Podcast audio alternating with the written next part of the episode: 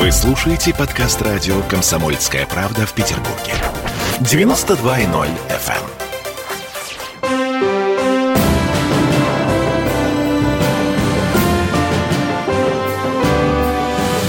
Нулевое чтение.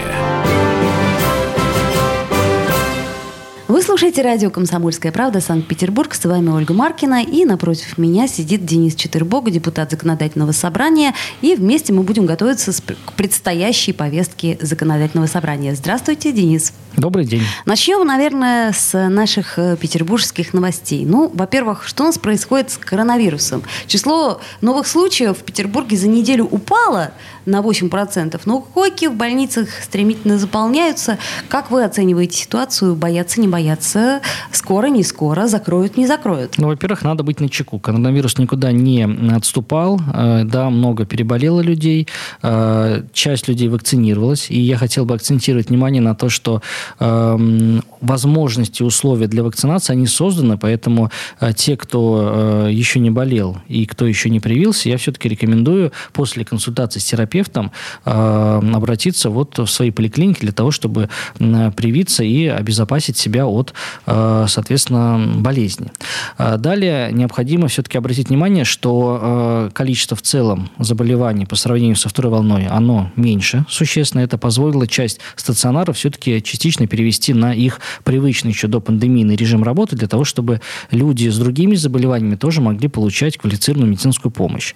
Соответственно, количество коек, э, оно в свободном режиме не такое большое, как было раньше. Да, на 13% а, процентов больше, чем, например, неделю назад. Именно так. Но для того, чтобы не парализовывать работу стационаров, которые работают по другим направлениям, правительством было принято решение о, частичной, о частичном открытии Линэкспо. Да, и да, дополнительные койки будут э, развертываться там. Возможности Нexpo гораздо больше, нежели они используются сейчас, поэтому резерв здесь есть. Поэтому по мере э, увеличения числа заболевших э, эти мощности будут разворачиваться. То есть э, опасаться, что не хватит коек, не стоит. Паники здесь быть никакой не должно. Но, опять же, повторюсь, э, все в наших руках. Это первая э, мера предосторожности.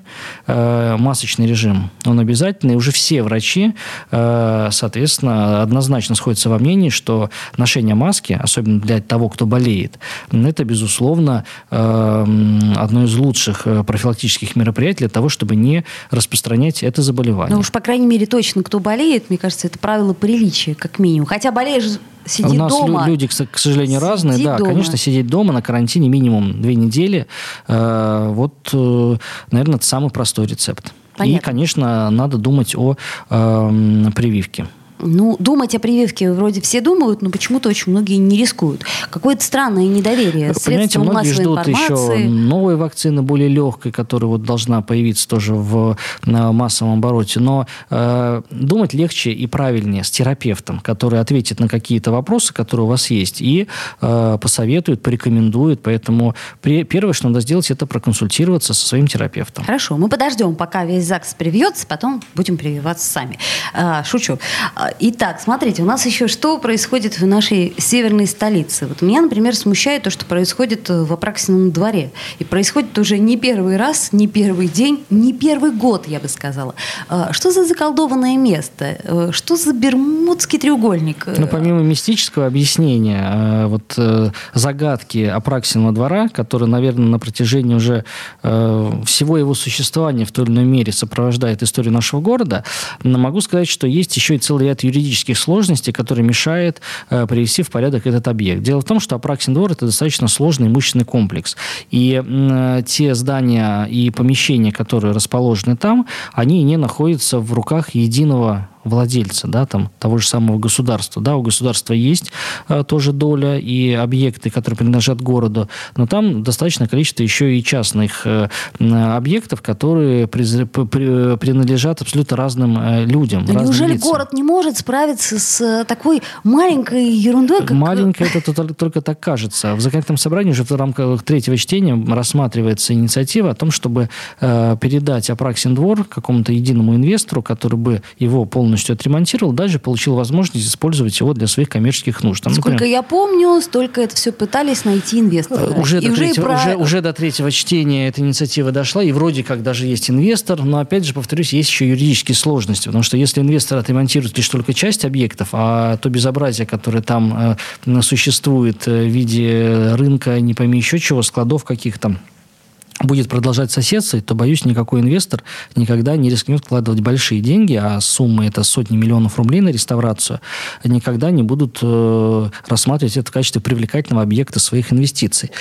Сложность еще, кстати говоря, в том, что это действительно объект э, культурного наследия. Слушайте, но Новую Голландию-то вдруг раз взяли и сделали. Новая Прекрасно Голландия, была, сделали. Новая Голландия была полностью в ведении Министерства обороны. Там был единый хозяин. И этот единый хозяин дальше передал это все город, и город уже дальше э, передал это инвестору для того, чтобы это все можно было благоустроить. Вот опять же повторюсь, юридическая загвоздка заключается в том, что Апраксин двор не принадлежит единому какому-то собственнику, как тот же самая Новая Голландия. Поэтому есть сложности с реставрацией, есть сложности. То есть город, ну, есть выход, да, выкупать у этих людей и снова возвращать в городскую казну. Но в условиях недофинансирования городского бюджета на 20% из-за пандемии, в условиях того, что надо строить в первую очередь, конечно же, детские сады, школы, поликлиники, это гораздо важнее, нежели, э, ну, уж давайте так скажем, привести в порядок э, квартал в центре города. Вот, э, вот тут вопрос приоритетов. Ну, понятно. Ну, то есть никогда мы не дождемся... Э, дождемся рано или поздно. То же самое, как э, в свое время, да, многие уповали на то, что мы не решим проблему веселящего газа на Думской улице. Но все-таки веселящий газ-то легче запретить, нежели Апраксин двор э, на то он реструктурировать. Газ, он, он неосязаем, он в воздухе. А, поэтому а, понятно. Как, как, насколько здесь это проще или легче, это даже другой вопрос. А. Вот. А мы приняли закон, соответственно, там сейчас порядок в этой части. Ну, уже примите бы. закон. Хотя бы в этой части, Чтобы Апраксин Апраксин двор тоже уже как-то, в конце концов, сделали Вопрос упирается в финансы, давайте так говорить. Вопрос упирается в финансы. Вот переживем мы коронавирус на годы, да, и нарастим поступление в казну, добьемся мы того триллиона, который ставит угу. губернатор, тогда я уверен, что и проблема Апраксин двора будет решена гораздо быстрее, нежели вот мы сейчас это планируем. Свежо предание довериться с трудом, потому что с Апраксиным этим двором несчастным вопрос стоял и но Пять вы, лет вы, но вы вспомните же по соседству лет. Сенная площадь, да? Сколько тоже было сломано Конечно. копьев относительно наведения порядка, сколько там было этих ларьков, э, палаток, еще чего-то. Сейчас скамейки более, и бомжи, более, все чудесно. Более-менее, да, более да, менее. эту торговлю мы победили. Э, осталось победить бомжей. Бомжей победить сложнее. А, да. Более комплексная задача с учетом того, что по статистике э, большое число вот, э, без определенного места жительства граждан наших, которые в Петербурге, но это не жители Петербурга, это при, при, приехавшие сюда. Вот если говорить о статистике, мы когда занимались проблемой бездомных, порядка 50 тысяч таких у нас в Петербурге. А, из них 2000 – это те, кто действительно может подтвердить, а, что он а, был зарегистрирован ранее да, в Ленинграде или Петербурге. 2000. Чудовищная история, к сожалению, очень сложно решаемая, и благо это решают хотя бы люди, которые занимаются общественными фондами. Немного у нас времени остается до рекламы. Хочу вас спросить, э, Денис Александрович, ваше мнение, зачем наш губернатор сделал такой необычный ход и изменил имидж Ревусы. Но я, насколько понимаю, что это было связано с его днем рождения, поскольку это, эти, эти две даты не совпали. 19 э, мая городначальник отмечал свой день рождения, и, насколько я понимаю, либо в этот день, либо на следующий, как раз-таки он решил расстаться с вот с этим утра, вот атрибутом. Утра, да, вот. Может быть, это связано отметить. с этим. Я, я связываю это именно с, с этим событием. Все-таки день рождения, постановка новых задач, планов, какое-то переосмысление собственного жизненного пути. Э, я усы никогда не носил, поэтому ну, не могу здесь э, говорить о том, каково это быть с усами, без усов. А, в ЗАГСе же обсуждают, наверное, губернатора. Это же мы между нами сейчас говорим, интересно. Ну, мы говорим не между нами, но и с участием наших все-таки радиослушателей. Конечно, внимание со стороны средств массовой информации к этому приковано. А, вопросов повестки дня относительно усов Беглова у нас нет. Понятно. То есть в кулуарах обсуждаете, а так, как говорится, нет. Ну, это право человека любого, носить, не носить усы. Ну вот, поэтому э, если ему так комфортнее, ну, значит, так тому и быть. Ну, в принципе, да. Тут может быть, это смена имиджа, там, в конце концов. Мы тоже с вами меняем э, прическу, вы там, может быть, э, перекрашиваете Цвет волос, да. Какие-то особые для Но себя. я про- просто не губернатор Петербурга, и поэтому, если я, например, перекрашу волосы, то это заметит, ну, там, скажем, тысяча-две человека. Тут это заметили миллионы Ну, и потому- обратили поэтому, внимание. Да, именно потому, что он и является губернатором. Вот. Но у вас тоже все впереди. А, Надеюсь, а, что я не стану губернатором, но чего-нибудь хорошего я добьюсь в этой жизни. А, Денис Александрович Четербок, депутат законодательного собрания, мы вместе продолжаем готовиться к очередному заседанию ЗАГСа. Сделаем паузу, после нее вернемся в эфир и продолжим. Нулевое чтение. Он срывал большой куш. Борис Бритва или Борис хрен попадешь. Жесткий, как удар молотом. Живой советский герб. Говорят, эту сволочь вообще невозможно убить. Он с песней уничтожал кольцо всевластия.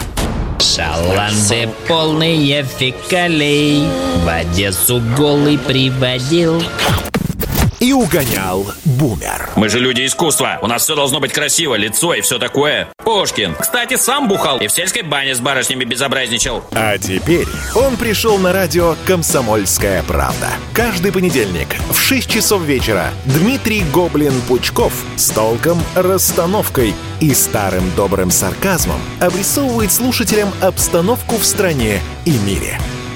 Каждый понедельник в 18.00 по московскому времени. Подключайтесь. Гоблин плохого не посоветует. Мы тут порт-ячейку организовали. Бычью России называется. Я секретарь, это мой актив. А вы кто такие?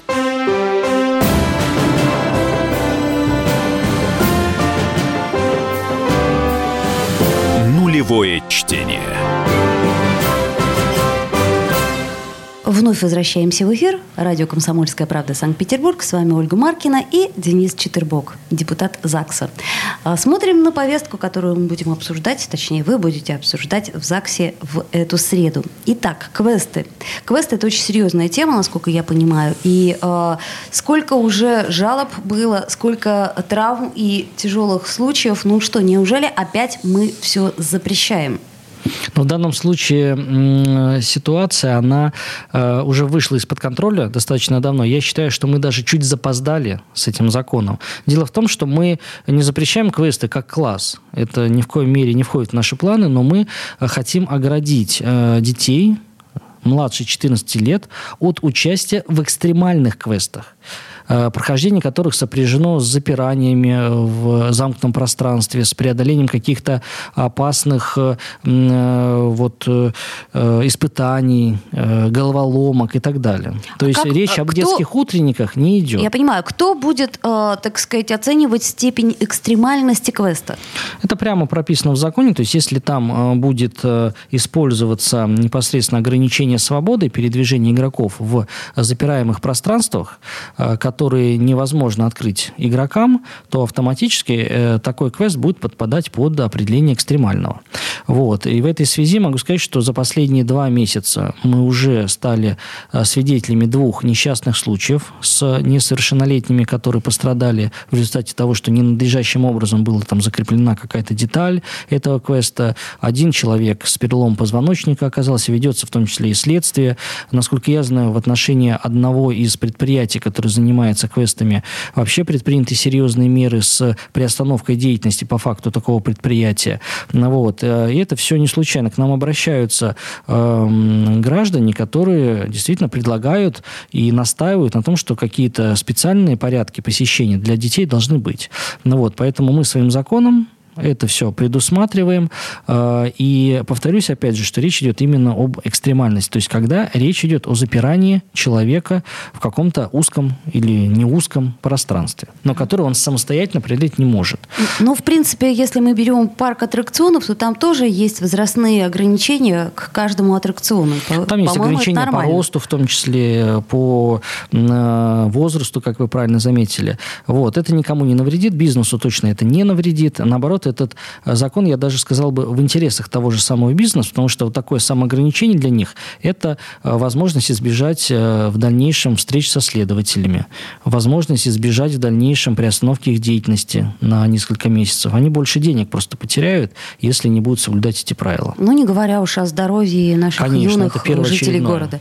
Хорошо, понятно. Э, второе чтение нас ожидает. Второе правильно? чтение, да, и э, достаточно оперативно мы проведем третье чтение, то есть до летних э, каникул мы этот вопрос закроем. Хорошо. Следующий пункт нашей программы – это парковки. Насколько я понимаю, э, какие-то ограничения и штрафы по парковкам вы тоже будете принимать. Да, это тоже наболевший вопрос, связанный с, с тем, когда автовладельцы оставляют свои машины непосредственно на контейнерных площадках для сбора мусора. Это или... мы очень хорошо знаем, потому что, например, в центре города очень много таких контейнерных, как вы сказали, площадок, а, где, естественно, вот люди заезжают, там, ну, нет, некуда поставить. Раз, поставил как бы считая, что... мусорки. Да, а в результате мусор невозможно вывести. А, что уж говорить, э, мы проанализировали вот за те месяцы, что законопроект находился на стадии первого чтения, а, иногда людям даже не подойти с пакетом туда. Вот просто настолько все заставлено, что вы даже не сможете протиснуться с мусорным пакетом. Так, а сейчас бака. у нас получается, как, как действует этот закон? Он вообще сейчас есть? по факту есть нормативы, да, о том, что парковаться там ближе определенного метража нельзя, но никакие, никакой санкции, никаким наказанием он не подкреплен. Поэтому есть... это беззубая, давайте так говорить, норма. Вот если будет штраф, когда он будет, а он, он будет э, с учетом наших поправок, э, то э, если такой вот владелец припаркуется, то его штрафуют, а машину могут увезти на штрафстоянку ипотеку. А сейчас не имеют права Сейчас забирать. по факту вот э, какой-то санкции и ответственности ее нет. Да? То есть есть правило, но оно вот беззубое. Поэтому многие, многим сходит с рук это. Да? Страдают прежде всего многоквартирные дома жилые, управляющие компании, которые сталкиваются с невозможностью вывести мусор.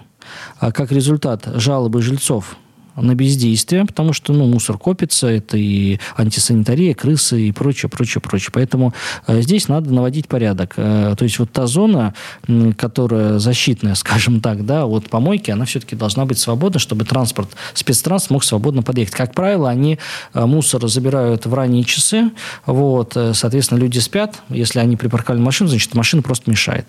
И если спецтранс не может подъехать, водитель просто берет и уезжает. Ему не обеспечили должен должны, э, должный подъезд к контейнеру. Понятно. Но это у нас какое чтение будет? Это второе это чтение. Это тоже то второе есть, чтение. Основные, основное первое чтение уже пройдено, поэтому в ближайшее время этот, этот штраф появится. Прекрасно.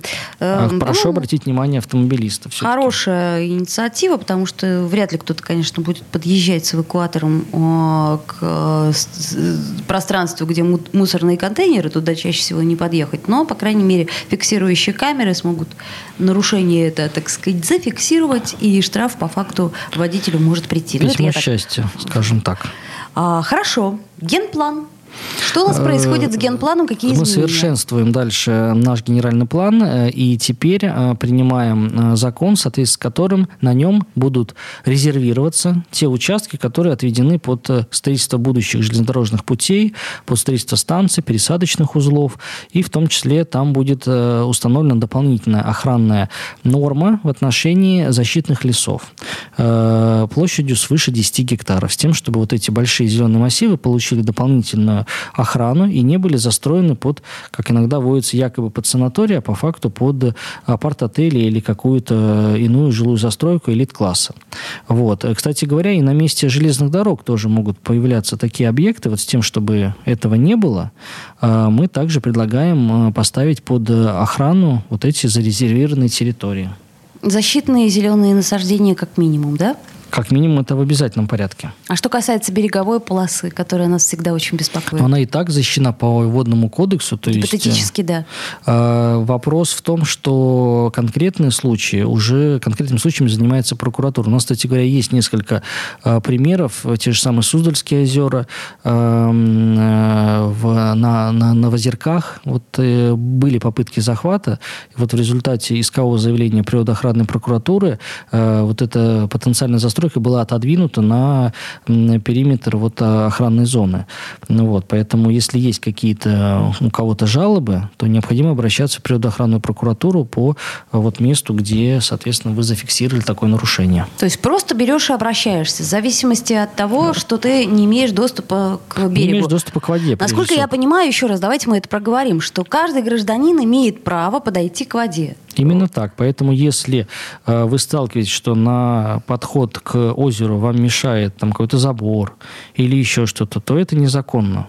Поэтому, если э, вы такое видите, надо обращаться в прокуратуру, которая вы, э, выйдет с проверкой, зафиксирует нарушение, и дальше э, может, имеет право выйти в суд с тем, чтобы собственник такого забора, во-первых, заплатил штраф, а во-вторых, перенес свои конструкции куда подальше. То есть все вот эти вот а, маленькие, как это сказать, поручни, э, которые ставят э, владельцы дачных участков и апарт-отелей. По факту это, конечно, незаконно, это незаконно. Да. Только тут другой вопрос, как далеко находится ваша дача. Да? То есть если она находится в какой-нибудь тиши, глуши, то, скорее всего, вряд ли кто-то посторонний к вам придет и зафиксирует это нарушение. Чем и пользуются э, владельцы вот, э, прилегающим к воде земельным участком. А если вы в где-нибудь популярной локации находитесь, не знаю, в Пушкине где-то. Или в Сестрорецке. Или в Сестрорецке Советского, то вряд ли вам это сойдет с рук. Ну что ж, будем надеяться, что устами депутата ЗАГСа глаголит истина. Это закон, это не мои уста, это водный кодекс Российской Федерации. Ну а мы, как избиратели, помним, что это нарушение и можем спокойно заявлять в прокуратуру. Один пункт еще остался у нас. Это почетные граждане города. Итак, вы будете голосовать буквально на днях. Да, завтра, 26 мая, э, в среду, на внеочередном закрытом заседании э, мы будем избирать почетных граждан. Четыре кандидатуры представлено. Это Борис Эйфман, народный артист, Петр Яблонский, э, это врач, Юрий Васильев, научный руководитель политеха, и гендиректор ЗАО «Биокат» Дмитрий Морозов. Четыре кандидата. Э, максимум можем выбрать двоих. Э, а непосредственно награждение почетных граждан состоится э, в День города 27 мая, четверг. Ну что ж, я надеюсь, что это будет а, тот кандидат, за которого лично я болею, но как разляжется, так и разляжется. А, не очень понимаю, опять же таки, какой сейчас нам толк от почетных граждан. Ну, это лично мое мнение. Но... Во-первых, это э, наши, наши символы, давайте так говорить, символы Петербурга. Все-таки самые достойные люди Петербурга. Безусловно. Я тут недавно как раз листала список, и там очень много достойнейших людей. Но в последние годы как-то вот фамилии, они ничего не говорят, но, опять-таки, они говорят мне об обывателю? Ну, э, в прошлом году э, Шлихто был выбран Я почетным помню. гражданином, и Горюгин, директор э, метрополитена. До этого патриарх Кирилл и спикер Совета Федерации Валентин Ивановна Матвиенко. То есть те люди, на самом деле, которые внесли вот всей своей трудовой деятельностью, всей своей жизнью вклад в развитие города. Каждый из этих персон внес свою лепту в развитие Петербурга. Она существенна. Поэтому э, посмотрим, какое решение примут э, депутаты. Голосование у нас в закрытом режиме будет проходить. То есть это всегда такая, э, такая очень особая история, скажем так. Ну, осталось немного времени, и скоро мы узнаем, кто наш новый почетный гражданин. А, ну что ж, наше время подошло к концу. Хорошего вам заседания. Благодарю. Берегите себя. Нулевое чтение.